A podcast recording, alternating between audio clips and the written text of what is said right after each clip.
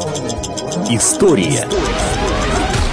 История за пределами учебников. Здравствуйте, уважаемые телезрители и радиослушатели.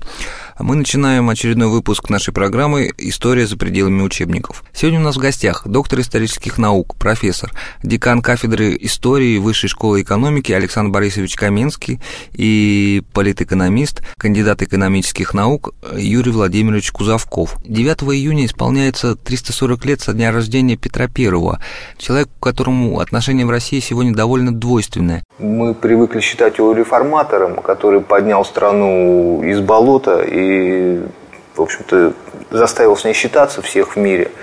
А есть же люди, которые считают, что э, царь Петр сделал достаточно много такого, что затормозило развитие российского государства.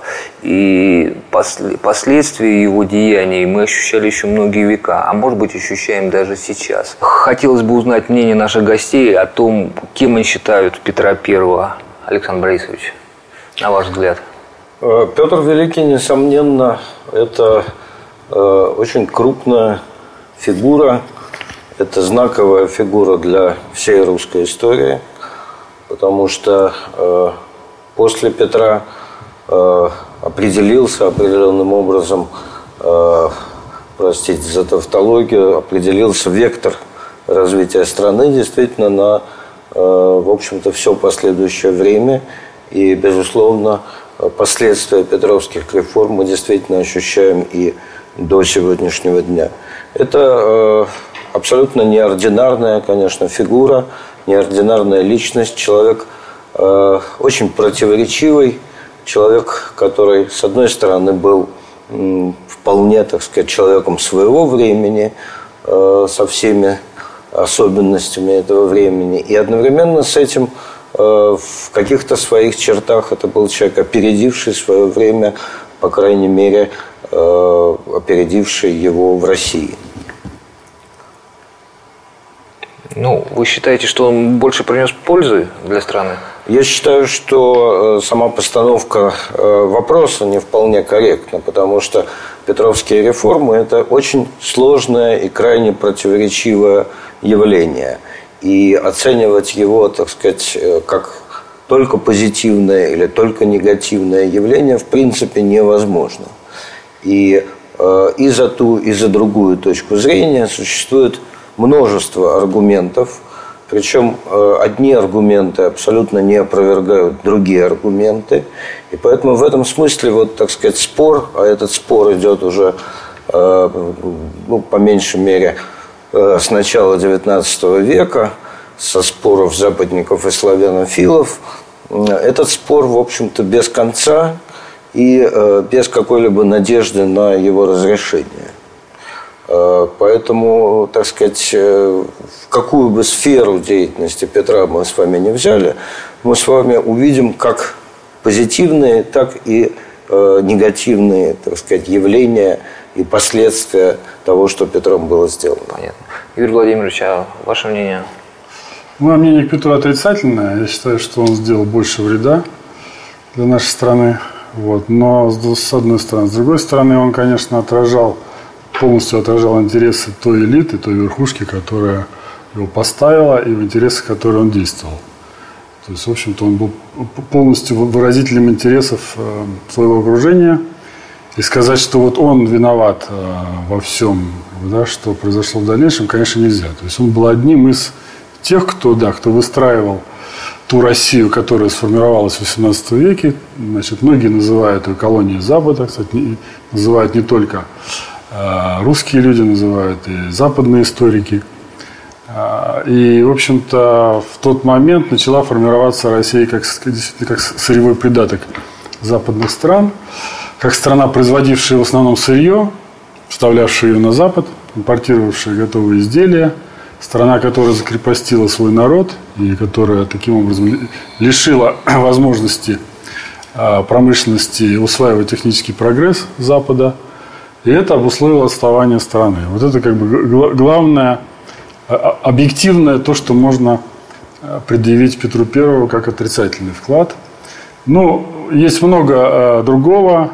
Есть, конечно, и какие-то положительные черты строительства Петербурга там, и так далее. То есть мы многое знаем положительного, что он сделал. Вы слушаете программу «История за пределами учебников». Сегодня она посвящена Петру Великому. У нас в студии гости Александр Борисович Каменский, декан кафедры истории Высшей школы экономики и политэкономист, автор книги «Неизвестная история» Юрий Владимирович Кузовков. Многие считают, что строительство Петербурга – это была просто одна из ненужных прихотей.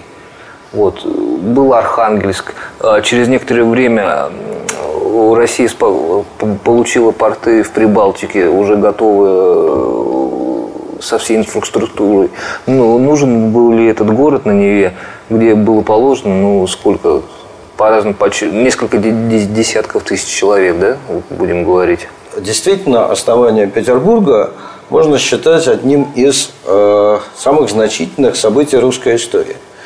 Потому что впервые э, в истории России э, город был построен э, по, так сказать, замыслу, по плану.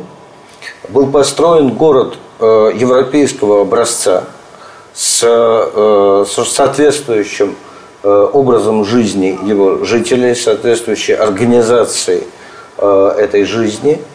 И этот город на протяжении последующих веков был не только так сказать, политическим центром, административным центром. Но это был город, э, с которого вся Россия брала пример, на который вся Россия смотрела, как надо одеваться, что надо читать, э, какие пьесы надо ставить в театре, э, так сказать, как надо обустраивать свой быт и так далее. То есть это город, который в значительной степени, опять же, определил развитие страны. Другой вопрос, так сказать, что да, Петр построил Петербург э, в крайне неудобном месте, но в этом э, был символ, символ Петровского царствования вообще, Петровских реформ в значительной степени. Чем хуже, тем лучше. Нет, ничем хуже, тем лучше. А это э, для Петра это был такой символ преодоления человеком природы силой своего разума.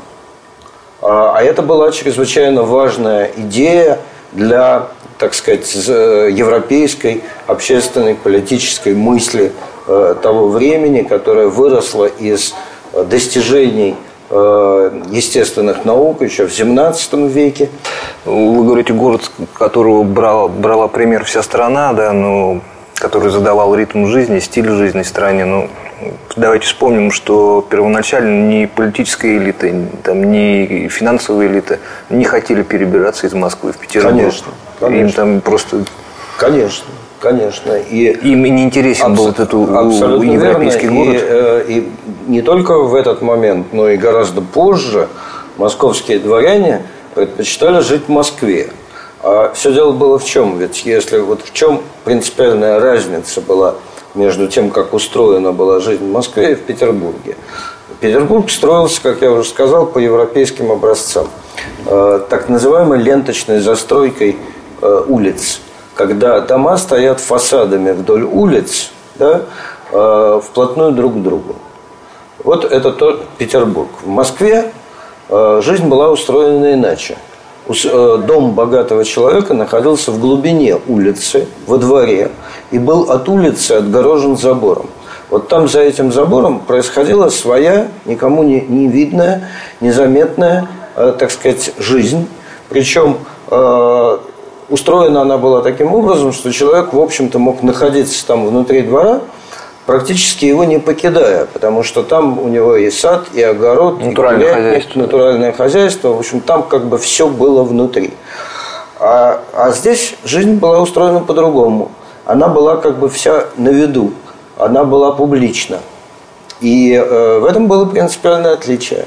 Э, но это было, опять же, был сознательный выбор царя, опять же, основанный на, так сказать, тех идеях э, западноевропейской общественной мысли этого времени, которые он подчеркнул, подчеркнул в частности, так сказать, идей, связанных именно с тем, как должно быть устроено государство. Вы слушаете программу «История за пределами учебников». Сегодня она посвящена Петру Великому. У нас в студии гости Александр Борисович Каменский, декан кафедры истории Высшей школы экономики и политэкономист, автор книги «Неизвестная история» Юрий Владимирович Кузовков. Юрий Владимирович, строительство Петербурга – это прихоть царя или нацпроект?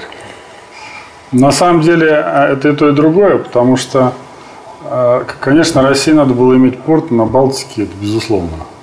И, хороший порт э, с хорошим подходом туда, и так, чтобы потом он стал центром, торговым промышленным центром.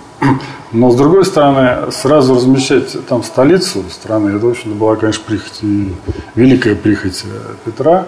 Некоторые авторы вообще обвиняют Петра в том, что он тем самым хотел просто отдалить себя от народа и уехать вообще от вот этих бунтов, выступлений народа, которые были от азиатской в Москве. Да? да, и вообще, так сказать, отгородиться от всех. То есть устроил такой Версаль для себя и для своего окружения. То, что это получился не Версаль, а, в общем-то, город, действительно большой, самостоятельный, важный для России город, это отчасти, конечно, его заслуга, то, что он все-таки мыслил немножко дальше, чем Людовик XIV, но с другой стороны, это и воля обстоятельств, дальнейших обстоятельств, дальнейших, как сложилась российская история в 18-19 веке. Экономически польза была от Петербурга? Значит, по существу он ввел налог на другие а, порты, на Архангельск, в частности, и заставлял а, купцов насильно значит, переносить свои операции в Петербург, ну, вот то, что мы говорили. торговать то есть, в общем-то, это была такая акция насильственная. Конечно, порт был нужен, но не такими мерами, не в ущерб экономике. Если бы порт развивался постепенно, то, наверное, со временем, как бы, да, там, ну, при поддержке государства, э, он бы развился и стал бы действительно одним из э, нормальных, хорошо действующих портов. Конечно, он бы не был тем Петербургом, каким мы знаем его сейчас. Это был бы другой город, наверное, другого уровня. Вот. Но экономический ущерб э, не был бы принесен вот в том размере, который он был принесен в то время. Говорит ли это о том, что у нашего императора э, не было нормальных советников, которые, с кем бы он мог обсудить свои решения, поговорить, ну, просчитать? Говорить о советниках применительно к Петру я бы вообще не стал. Э, у Петра были соратники, сподвижники – но в основном это были все-таки слуги, которые исполняли его приказ. Э, среди них были люди, э, это в первую очередь, конечно, были иностранцы, взятые на службу, были люди образованные, которым давались определенные задания. То есть вот как, например, э, реформа, так называемая коллежская реформа, то есть создание новой системы центрального управления, ей предшествовала изучение, анализ системы центрального управления ведущих европейских держав. Э, один из вот таких сподвижников Петра, Генрих Фик, готовил эти документы, э, готовил доклады Петра. Э, и затем это обсуждалось, обсуждалось в Сенате, там принимались определенные решения. Но, безусловно, так сказать, почти всегда, я бы сказал так, почти всегда последнее слово было за Петром. Последнее слово было за Петром. Хотя э, известны и случаи, когда, в общем, ему не удавалось, так сказать, добиться своего, как, например, на протяжении э, всего э, своего царствования э, он создавал комиссии специальные для э, упорядочения законодательства, так называемые комиссии уложения – то есть э, попытки выработки нового свода законов, нового уложения. И он ну, давал этим комиссиям свои указания, как, например, в 1720 году последовал, была записка царя в комиссию э, с требованием э, так сказать, устроить законодательство таким образом, чтобы помещики не, не имели права продавать крестьян без земли. Вот. Но это не было исполнено, поскольку, так сказать, законодательство Э, не было выработано в целом. То есть, э, так сказать, в основном так, но, безусловно, так сказать, во главе всего стоял сам Петр, и, безусловно, все решения он принимал единолично, но мы должны понимать, что мы с вами говорим о самодержавной монархии все-таки. И э, вот подобный, так сказать, порядок вещей был для нее более чем естественным. Я думаю, что советники у нее были не очень хорошие, потому что они в основном думали о своем собственном интересе. На эту тему историков довольно много всего. И, на самом деле сам Меньшиков, хотя он, конечно, с одной стороны был государственным человеком, но он был, говоря современным языком, крупным олигархом. То есть у него была целая торговая империя, которой он владел, там, начиная от э, заводов и кончая рыбными промыслами, там где-то и на Архангельске, и на, на Волге, и так далее, и так далее. Извините, он не один такой был. Да. Не один, да. Там, э, так сказать, было очень много. И вот э, некоторые историки высказывали мысль, что на, на самом деле сами коллеги, они были не столько министерства, сколько просто некие такие корпорации, которые обслуживали интересы вот этих людей. И что коллеги формировались, ну, это, это Покровский писал в свое время, и после него еще там писали другие, что а, эти коллеги формировались именно исходя из их личных интересов, а не столько из интересов государства. Конечно, Петр как-то старался, наверное, эти э, интересы э, значит, совместить э, с, государ... с интересами государства – но э, боюсь, что у него не всегда это получалось, и даже скорее не получалось, чем получалось. Скорректировал бы. Э, надо понимать, что период Петровских преобразований, как э, всегда бывает в подобные времена, во времена радикальных реформ, порождал огромное количество авантюристов. Это во-первых. Во-вторых, Петровские преобразования открыли, создали – Э, целый ряд, так сказать, сфер деятельности, которых, в принципе, вообще до этого не существовало. История. История за пределами учебников. Вы слушаете программу «История за пределами учебников». Сегодня она посвящена Петру Великому. У нас в студии гости Александр Борисович Каменский, декан кафедры истории Высшей школы экономики и политэкономист, автор книги «Неизвестная история» Юрий Владимирович Кузовков. Петр э, в ряде случаев как в частности это было в истории с Меньшиковым, вынужден был смотреть на какие-то, э, так сказать, проделки своих приближенных, что называется, сквозь пальцы. Вот Меньшиков был человеком нужным, человеком близким ему, и он, да, он мог его там побить, э, потаскать за волосы, вот, но, так сказать, э, на плаху бы Меньшикова, наверное, не отправил, хотя известно, что вот буквально, так сказать, там, за несколько месяцев до смерти Петра э, его отношения с Меньшиковым очень сильно ухудшились, и Меньшиков жил, так сказать, в большом страхе. Ну вот э, в 23 году Татищев, который был Петром назначен на Урал для смотрения за уральскими заводами, был обвинен во взятках. И, э, как он сам об этом пишет, его государь к себе вызвал – и спросил его, правда ли, что ты берешь взятки. Татищев ему ответил на это, да, правда, государь, беру, но перед тобой не винен. Царь заинтересовался, спросил, как так. Татищев ему говорит, а вот так вот, смотри, я вот сижу у себя в конторе и пишу там разные дела. Ко мне приходят разные просители. У меня на столе лежит стопка этих прошений. Когда очередной проситель пришел, я у него беру бумагу и под, под низ ее кладу. А вот представь себе, приходит ко мне купец какой-то, ему надо товар вести, продавать. Принес прошение, я положил. Пока до него очередь дойдет, у него весь товар сгниет. А ежели, говорит, он мне заплатит, то э, я останусь, так сказать, после службы вечером. И как Татищев говорит, вместо того, чтобы собак гонять да в карты играть, я лучше вот на службе задержусь и дело его решу. Э, и тебе, государь, никакого убытка нету, и мне хорошо. И вот Татищев пишет, что, так сказать, царь с ним согласился вроде бы как. Но ну, все равно это скрытая коррупция. Это скрыто, несомненно, несомненно, безусловно. Вот. Но Татищев царю говорил так, что вот ежели бы я чего против закону сделал, тогда ты волен был меня казнить. А так я все по закону делаю, только вот, вот таким образом. Кроме того, что Петра Первого называют великим, да, но это его сверху начали называть, в общем-то, великим. У него уже было еще и другое прозвище – Антихрист. Вот. И ни одного правителя в истории нашей страны таким прозвищем не награждали. Вот стоили ли все его усилия по возвеличиванию России, как он себе представлял, таких жертв со стороны населения? Вот, насколько? На 20%, по-моему, сократилась, да, численность Российской империи?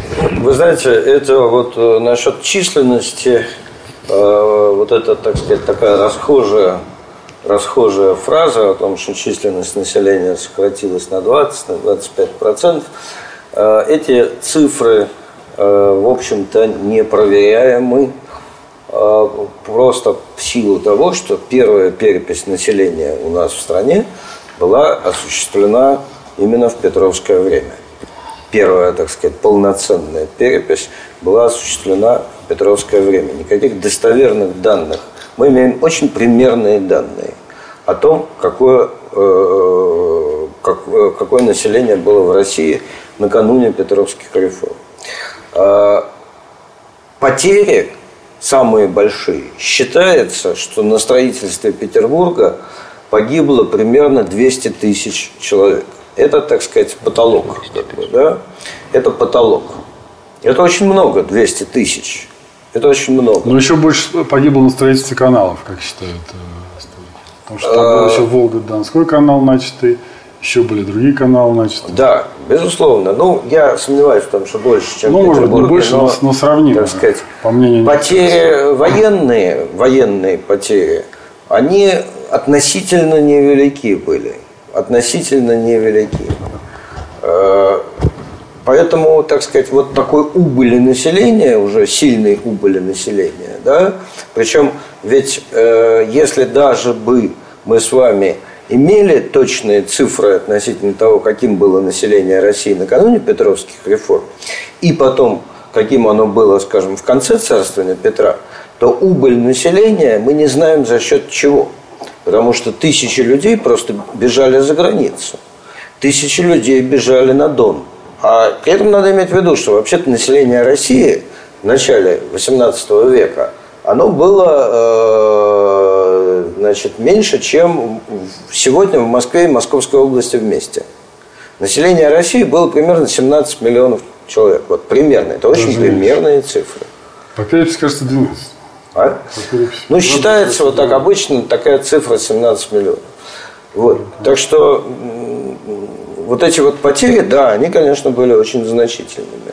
Цена, которая была заплачена за Петровские реформы, конечно, была очень большой.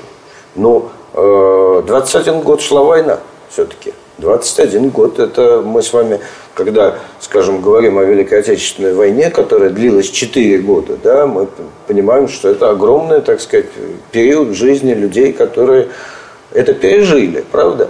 А 21 год – за это время э, кто-то родился и вырос, успел жениться. Э, так что это, так сказать, судьба целого поколения людей русских. Но дело-то, в общем-то, не в том, э, выросло население или не выросло.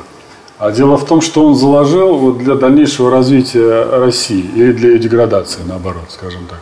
Вы слушаете программу «История за пределами учебников». Сегодня она посвящена Петру Великому. У нас в студии гости Александр Борисович Каменский, декан кафедры истории Высшей школы экономики и политэкономист, автор книги «Неизвестная история» Юрий Владимирович Кузовков. Возвращаясь к вопросу экономики, который, конечно, мне ближе, но дело не, только в том, что она мне там ближе или дальше, а в том, что, на мой взгляд, экономика является своего рода лакмусовой бумажкой, которая вот показывает – общее состояние общества. И вот сегодня мы, например, тоже оцениваем, как действует правитель, хорошо ли он там или плохо действует, по тому, каково экономическое состояние, экономическое развитие. Социальные протесты сегодня, которые мы видим везде, они вызваны экономикой, плохим состоянием экономики. Поэтому, вот если говорить о реформах Петра, то а, есть несколько выводов экономических историков, которые на самом деле очень сильно отличаются от, от того мифа, который был создан в советское время. А, прежде всего, они пришли к выводу уже давно о том, что Петр не создал никакой серьезной промышленности. Были специальные исследования. А, одно исследование сделал Милюков еще до революции, второе исследование было Девятисильное сделало. Они значит, пришли к выводу, что вот через 50 лет после смерти Петра осталось ну, где-то один посчитал 80, другой 90 э, процентов фабрик исчезло. То есть осталось, соответственно, там 10-20 э, мануфактур только. которые были созданы Петром. При поддержке Петра, да? Ну, или, или при его поддержке, то есть в его время. То есть считается, что там было создано крупных мануфактур около сотни, вот, значит, там через 50 лет осталось 10-20 э, мануфактур только из того, что он был создан. То есть, естественно, что говорить о том, что он там заложил основу промышленности нельзя, потому что промышленность, если она создана, она а, служит потомкам, а не там, вот, э, тому поколению, только, которое живет сегодня. Например, при Николае Первом возникла текстильная промышленность в Иваново. Она до сих пор является основой нашей современной текстильной промышленности спустя 150 лет, несмотря на все там революции, войны и передряги. Поэтому если э, спустя одно или два поколения все мануфактуры, почти все, прекратили существование, это просто означает, что промышленность развалилась. Второе э, такое общепризнанное мнение состояло в том, что на самом деле эти меры уничтожили в стране Э, класс свободных наемных рабочих и класс предпринимателей как таковой. Потому что вот опять же сегодня в учебниках нигде этого нет.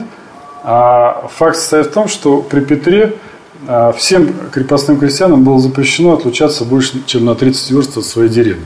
Э, Петр затормозил экономическое развитие страны прежде всего потому, что созданная им промышленность была, имела крепостническую основу так или иначе, это та промышленность, которая была создана, она была основана на труде крепостных.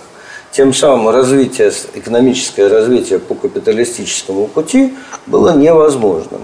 Все это было сделано, вот паспортная система, она была введена ведь не для того, чтобы э, Петр ведь не размышлял о том, как бы нам ограничить свободу наших подданных. Он не об этом думал это имело чисто фискальные цели. Для того, чтобы вот э, человек не отлучался, чтобы он был на месте, и с него можно было собрать налоги, которые полагалось. Вот с чем, так сказать, это в первую очередь было связано. Можно ли сказать, что Петр I пытался построить такой, скажем, государственный капитализм?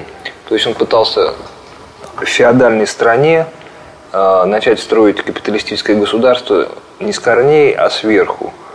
Вот скажем, как во многом происходит сейчас у нас, да, создаются корпорации, госкорпорации, рос, рос, рос, рос, рос, рос, и которые, в общем-то, ну, по мнению ну, многих экономистов, тоже не жизнеспособны.